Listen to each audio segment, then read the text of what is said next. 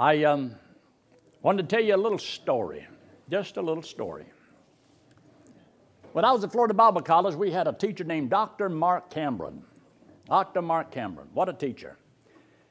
And he was a jolly fellow. He loved the Lord, and if he cut his suspenders, he'd have went straight to heaven. He was just ready to go, just ready to go. And he loved Coca-Cola. I think he drank one every class.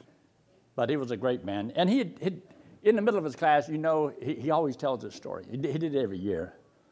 I had him for 4 years as a teacher. What a great guy. But this is the story that he tells, and kind of reminds me of the college boys that we have here. So you know it's not going to be serious. Dr. Cameron told the story of a man that wanted to be ordained. He went to the board of elders of his church, and as they questioned him why he wanted to be ordained, he says, because I want to preach the Bible. They say, oh, so you love the Bible? I love the Bible. I love the stories in the Bible. They say, well, what do you like the best? He says, I love the gospel of the Samaritan. They say, well, tell it to us. He says, well, one time there was a good Samaritan, and he was on his way to the city of Jericho, and he fell among the thorns, and the briars did choke him. Then he got on the back of a mule that nobody had ever ridden before, and he ran through the forest, and his long hair got caught in the branches of the trees, and there he remained for 40 days and 40 nights. And the ravens did feed him. Then Delilah, she came around and cut his hair, and he fell upon stony ground. Then he got up and went down to the city of Jericho, and on his way he saw a big giant, and he walked on the other side. Then he got down to the city of Jericho, and he saw the wicked Jezebel upon the wall. He said, chuck her down, boys. They chucked her down. He said, chuck her down again, and they chucked her down again. He said, chuck her down again, and they chucked her down 70 times 7. And when they picked up the fragments, there were 12 baskets full left over. Now, brethren, I asked you in the last resurrection, whose wife will she be? And they said, you got the job. Well, I hope that we teach it a little bit better than that. So when kids get through, they will have a little bit better education. But believe it or not, that's about the way some people put the Bible together. All those things were in the Bible. It's just that's not the true story. So I want you to take your Bible and turn to the book of Colossians in chapter 2. Colossians and chapter 2. The Bible tells us that you and I are to be built up in the Word of God. So once you trusted Christ as your Savior, yes, you're His child. Now you're going to heaven when you die. But we're not there yet. So there must be something God has for us to do. So like I've said before, if you have a pulse, you have a purpose. And most of y'all look like you have a pulse. There's a few of you, I'm not real sure. You just might be already dead and just refuse to lie down. You know, there are some people like that. You know what a rut is? A rut is nothing but a grave that's open on both ends, and you walk in slowly and don't even know you're dead. And all somebody has to do is just kick in a little dirt on you, and there you are. So it's important to know what the Word of God says and to believe it. So he makes a statement here in verse 6, as you have therefore received Christ Jesus the Lord. Now, how did you receive Him? By faith alone. So when you trusted Christ as your Savior, remember, that's the important thing you can ever do, most important thing you'll ever do in your whole life, because you're gonna die one day. So the important thing is, where are you going when you die? So you trust Christ as your Savior. You believe that He died on the cross, paid for your sins. And like I've said before, if He paid for all of them, there's none left for you to pay for. And so all that you have to do, the only thing that we can do is believe that. So then he says, so walk ye in Him. And now notice the next part of the verse. When he says, walk ye in Him, he says, not according to the wisdom of the world, not according to the vain philosophies of the world. He says, beware, lest any man spoil you. That means to rob you of all of your character, to rob you of the truth of the Word of God, to implant something else into your mind, another purpose, another goal. That's not what God wants you to do. So you always find out, what does God want? And then you have like a laser. That's what I'm going to do, and it's made up, and your mind is set in concrete, and nothing stops you. And so you have to determine in your mind, well, what are you going to live for? What's the purpose or the goal of your life? So it says, beware lest any men spoil you through philosophy and vain deceit, after the tradition of men, after the rudiments of the world, and not after Christ. So the purpose of the Christian life is to live after Christ. When it says, walk ye in him, walk after Christ. That's who you follow. That's what you're after. So you have to understand that. It's not about making money. It's not just trying to live a good, happy, cheerful life. You'll have more fun, more joy, more excitement in your life if you serve the Lord. But the hardest part is convincing young people of this truth. Most old people, either they're too old and they don't care anymore, but those who have served the Lord are glad they did. The closer we get to heaven, we're so glad that we went ahead and dedicated our lives to the Lord. You see, I've never had anybody tell me I regret giving the Lord my life. I've always heard the other, but I've never heard anybody say, I'm so sorry I served the Lord. So it's important to keep this in mind. Now look there in your notes, and you'll notice under number 1, the principle of the Savior. Everything you do in ministry is by Him and for Him and about Him. And this is so true. He is the Lord of the harvest. But not only is He is the Lord of the harvest, He is the Lord of the seed, and He is the Lord of the sower. In other words, everything is about the Lord and what He wants us to do. And the Bible says in Psalm 127 and verse 1, except the Lord build the house, they labor in vain that build it. The Lord talks about you and I. The wise man built his house upon the rock, and the foolish man built his house upon the sand. Well, the sand is the flesh, and the rock is the Word of God. It's the new birth. It's doing what God says to do. So you have a difference of opinion. You have the human philosophy versus God's philosophy. Philosophy means lover of life. And yes, everybody has a philosophy of life. What do you think life is about? What do you love about life? I've had some people say, I don't love anything about life. I want God to stop the earth and let me off. Well, He will one day. So look at number 2, the second thing on here, the principle of the servant. Always understand that you are the servant. You're not God. You're not to tell you what to do. God is to tell you and I what to do. And I want you to look at this verse there in the book of Matthew chapter 23, Matthew 23. We will not be able to, time-wise, look at all of the verses, but we will look at some choice verses that will kind of give us a good balance there in some of these things. So look in Matthew chapter 23. In Matthew chapter 23, I want you to look there in verse 10. Verse 10. Neither be ye called masters, for one is your master, and that's Christ. But he that is greatest among you shall be your servant. You want to be great? Serve the Lord. The greater you want to be, serve Him more. Serving the Lord is serving people. Remember, Christ says He did not come to be ministered unto, but to minister and give His life a ransom for many. The reason you read and study the Bible is so that you can learn how to minister to other people. So there's lost people that need to hear the gospel, so you can take care of that. And you learn the Word of God because there's a lot of God's children that are not walking with the Lord, and you can take care of that. That's why you study the Word of God, so that God can use you.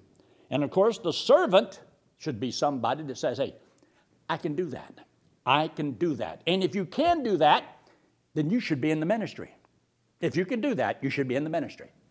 So we're all in the ministry. There's some they're not very well at it because they do not study and prepare themselves, and so they're not as articulate as they ought to be. They're not as faithful as they ought to be, and they may not be in the place where God wants them to be.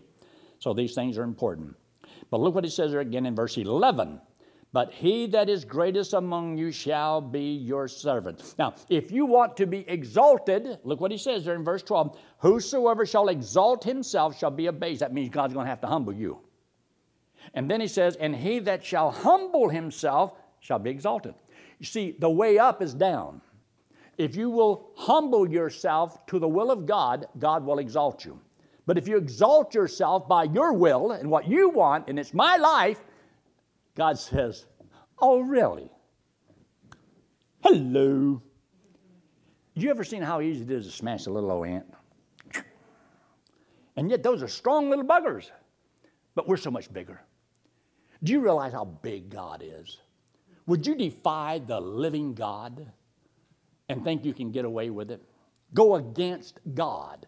Do you really think for any moment of your time you are smarter than God? At any time in your life, you're smarter than God. You're wiser than God. I don't think so. Look at number 3. The principle of the soldier. Not everything we do is fun and games. Sometimes our job is difficult and requires endurance. So take your Bible, look in Hebrews in chapter 11. The book of Hebrews in chapter 11. And there's a wonderful portion of Scripture. I always like the 10th chapter especially because it talks about the rewards that you can have when you get to heaven. See, in verse 35 when it says, "Cast not away therefore your confidence, which hath great recompense of reward."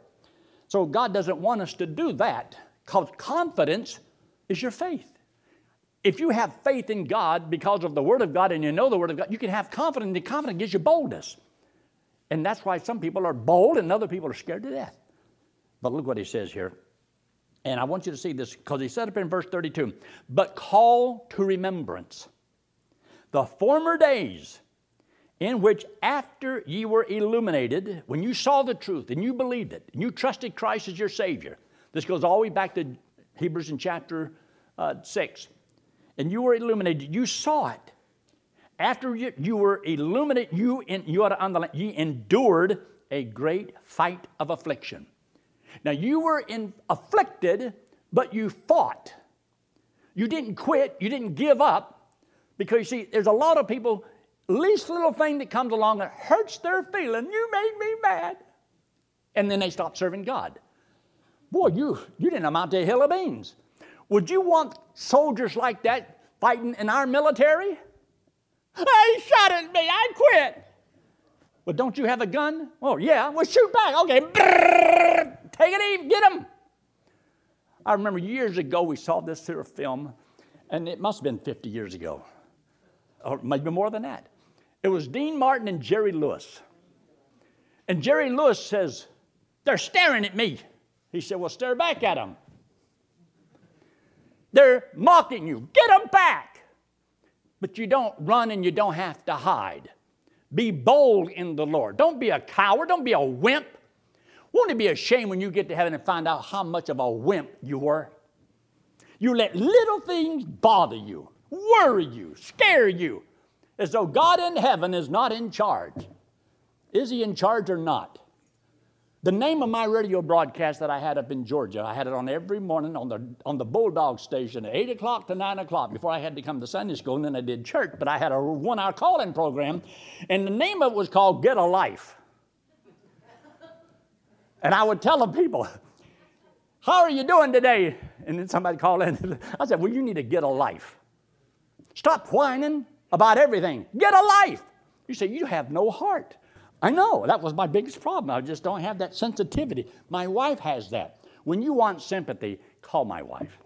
She has a heart that is made out of gold. And me, I'm hard like stone. But she is so sweet and so wonderful, and she is so flexible. And people, even when the kids had problem with us, they always came back through Betty.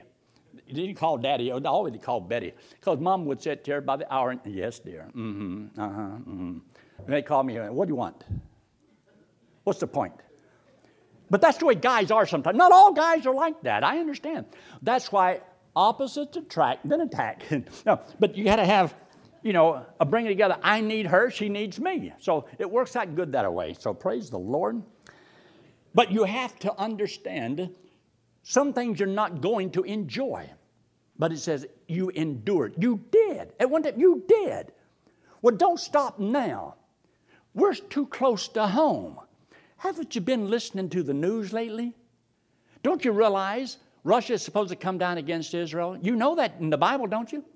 Don't you know that they have got to get bold somewhere along the line? They have got to believe they can do it or they won't do it. I think they can do it. Isn't it exciting? And then some people say, "I'm scared to death, scared to death." Well, what? Dying? Look where we get to go. Did you realize in another second we could all be in heaven? And what was you worried about? This is why I'd never done it before. That's my problem. I'm not afraid to die, and it's just I've never done it before. Have you ever done it before? Have you ever done it before? No, you know, nobody's ever done it before.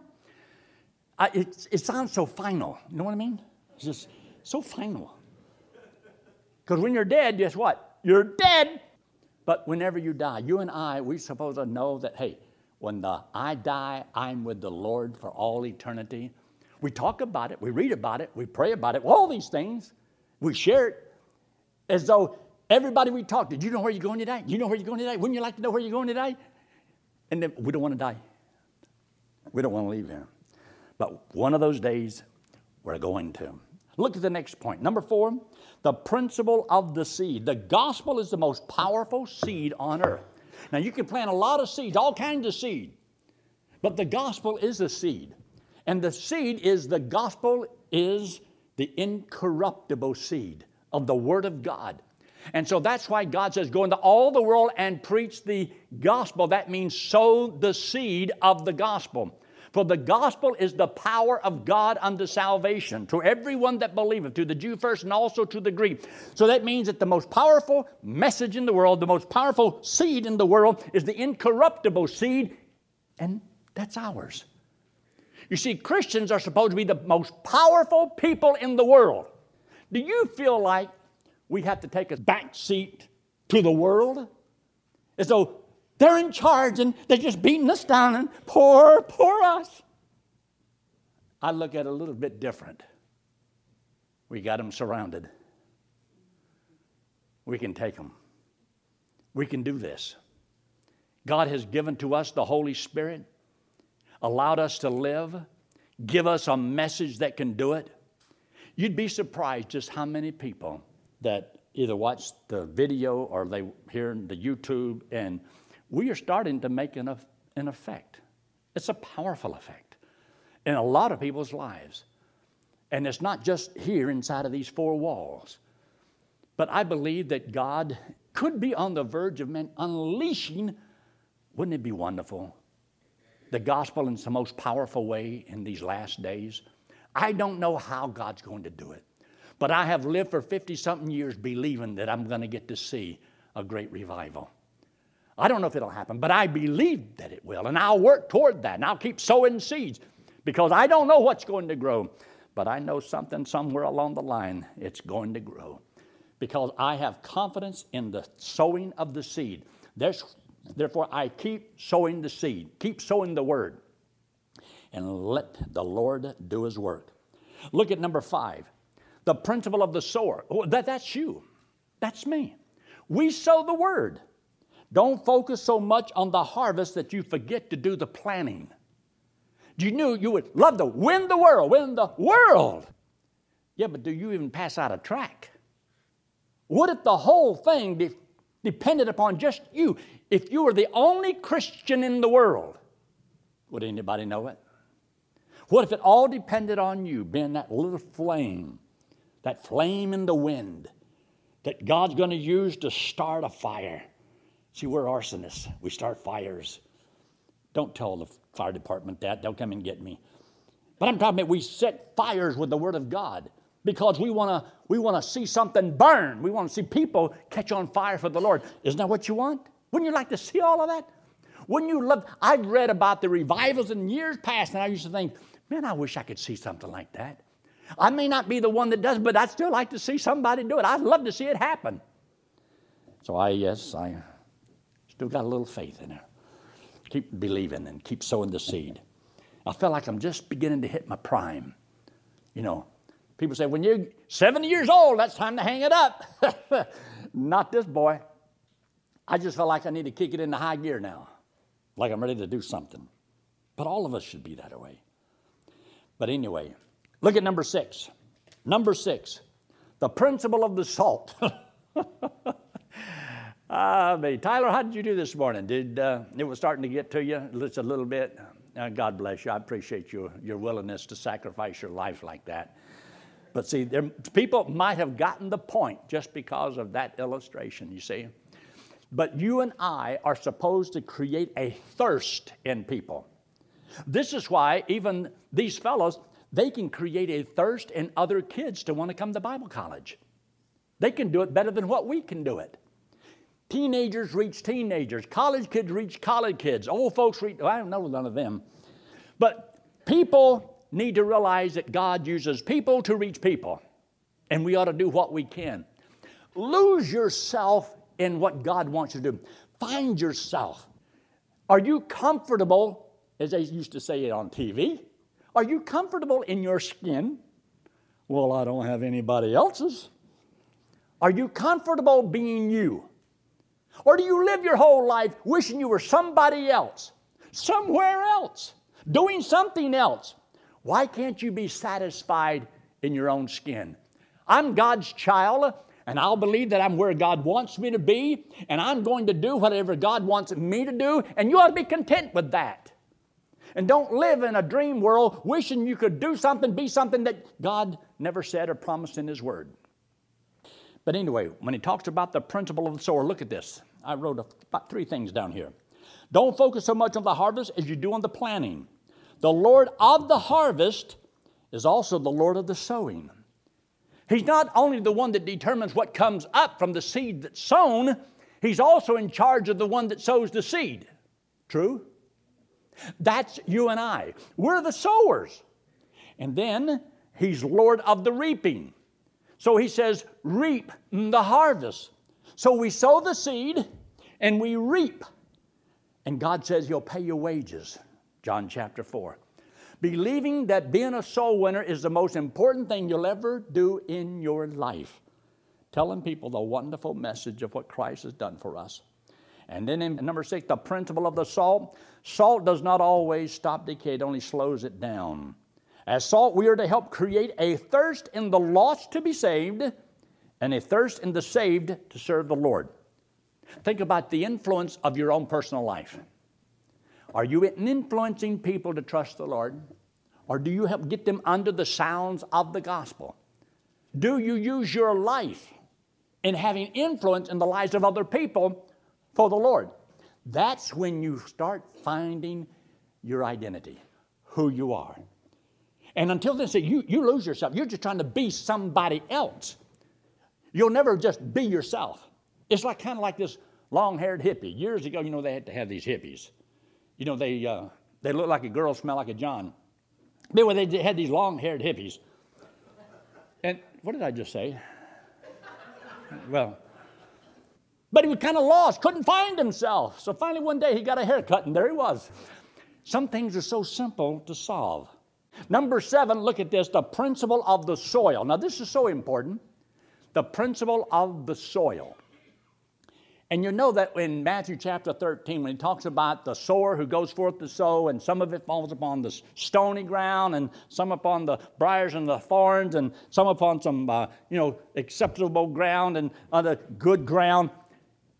He didn't say, don't sow the seed on stony ground. He didn't say that. And he didn't say, don't sow the seed among the thorns.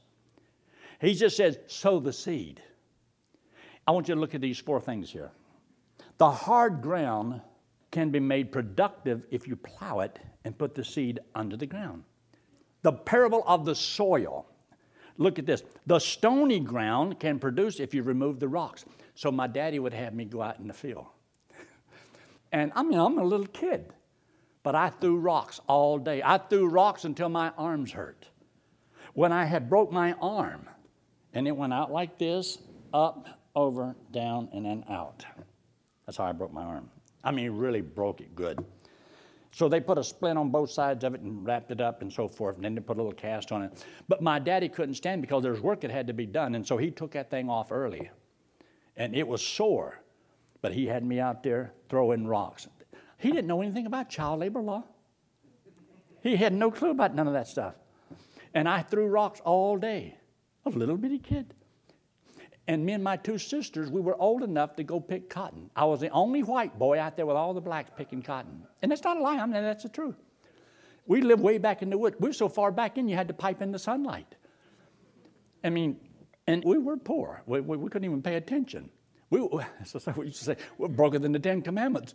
But I had to throw these things out. And if you got enough rocks out of there, I thought we must be raising rocks. Because it didn't matter if you threw one out, there were 10 more that take its place. And every time you had that old mule and you would go through there and there's more rocks, never got rid of the rocks. We might have had to be a rock bed. That's when I started selling rocks. I should have sold rocks, you know, these pet rocks that people had buy all of it. I could have got rich. But you know, if you do enough, you can plant, and sure enough, my daddy had stuff raised. So it wasn't necessarily that bad. It's because there's rocks there. You see, the rocks and the stony ground and all that hard stuff and stuff, that's people's mind. That's people. That's people. You'll talk to some people and they are hard. They don't want to hear it, but you sow it anyway. And then there's some good ground. So you just sow the seed. It doesn't matter where it falls, because you're not the one that determines what's going to grow. Just sow the seed. Some people you have to take a little more time with. And some people don't take as much time. But it's all important. Look at it. The weedy ground can produce if you're willing to remove the weeds. The good soil is the easiest to work and usually produces the fastest result. But results can be gotten from the other kinds of ground as well if you're willing to work harder. See, a lot of people, they don't want to work hard. They want everything given in. I had somebody when they left this morning says, "Boy, I really love your stories." I thought to myself on the way to the car, why don't they get their own? I bet those that go Friday night soul winning, I bet they get stories to tell. Don't you? Don't y'all get some stories to tell? And so it's not that that's unusual, because every time I go someplace, you know, it will generally happen. But not necessarily it's always, you know, exciting. But, you know, you may have somebody you'll have, trust the Lord. But just sow the seed. Just keep sowing the seed. Don't worry about what grows. Don't worry about the harvest. Just sow the seed. You're the sower. It's God who's in charge of the harvest. We can't determine who believes. We just keep sowing the seeds.